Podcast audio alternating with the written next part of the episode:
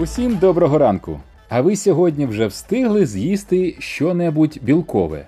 Якщо ні, то ви молодець. Якщо так, то теж молодець. Але є нюанси. Сьогодні ми починаємо розмову про білок. Це настільки важлива тема, що нам здається, що одним епізодом ми не обмежимося. Але давайте почнемо, а потім подивимось на вашу реакцію. У вас у вухах аудіожурнал «3 хвилини здоров'я, журнал практичних порад для реального життя. Тема білка настільки важлива, що Ліля вже було почала писати книжку під назвою Подорож білка, який нікому не потрібен. Подорож тому, що білок потрібен нашому тілу і його значення дуже складно переоцінити. А нікому не потрібен, тому що ми з вами переїдаємо білок. Ми їмо його в рази більше, ніж потрібно. І ось тоді він перетворюється на отруту, яка нас убиває. Але про все по порядку. Давайте почнемо з головного питання, яке звучить так: незамінні амінокислоти. І тут дуже часто навіть добре освічені люди роблять помилку, стверджуючи, що незамінні вони тому, що їх можна отримати тільки з м'яса або риби. Але всі, навіть найосвіченіші люди, погоджуються з твердженням, що еволюція настільки розумна, що вона зробила наші тіла досить ефективними для життя на землі.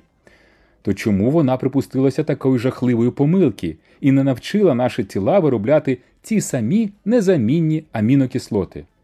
Ви зрадієте, почувши відповідь. Все рівно навпаки.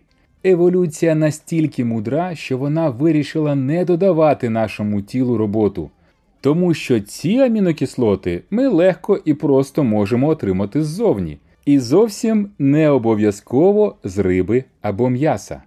Отже, незамінними для дорослої здорової людини є 8 амінокислот: валін, ізолейцин, лейцин, лізин, метіонін, треонін, триптофан і фенілалалін. А де же можна знайти ці амінокислоти, окрім як у м'ясі чи рибі? Да скрізь. Для того, щоб не втомлювати вас, ми взяли тільки по два джерела для кожної незамінної амінокислоти.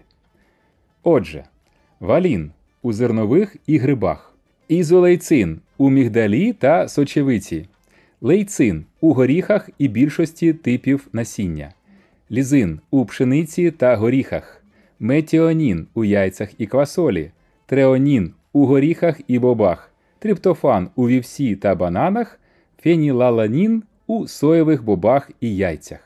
Тепер ви знаєте, що наше тіло може отримати так звані незамінні амінокислоти з безлічі джерел. Завтра ми продовжимо історію про білок, поговоривши про його нестачу в тілі і, що більш важливе, про його надлишок. Дякуємо за три хвилини вашої уваги. Почуємося завтра.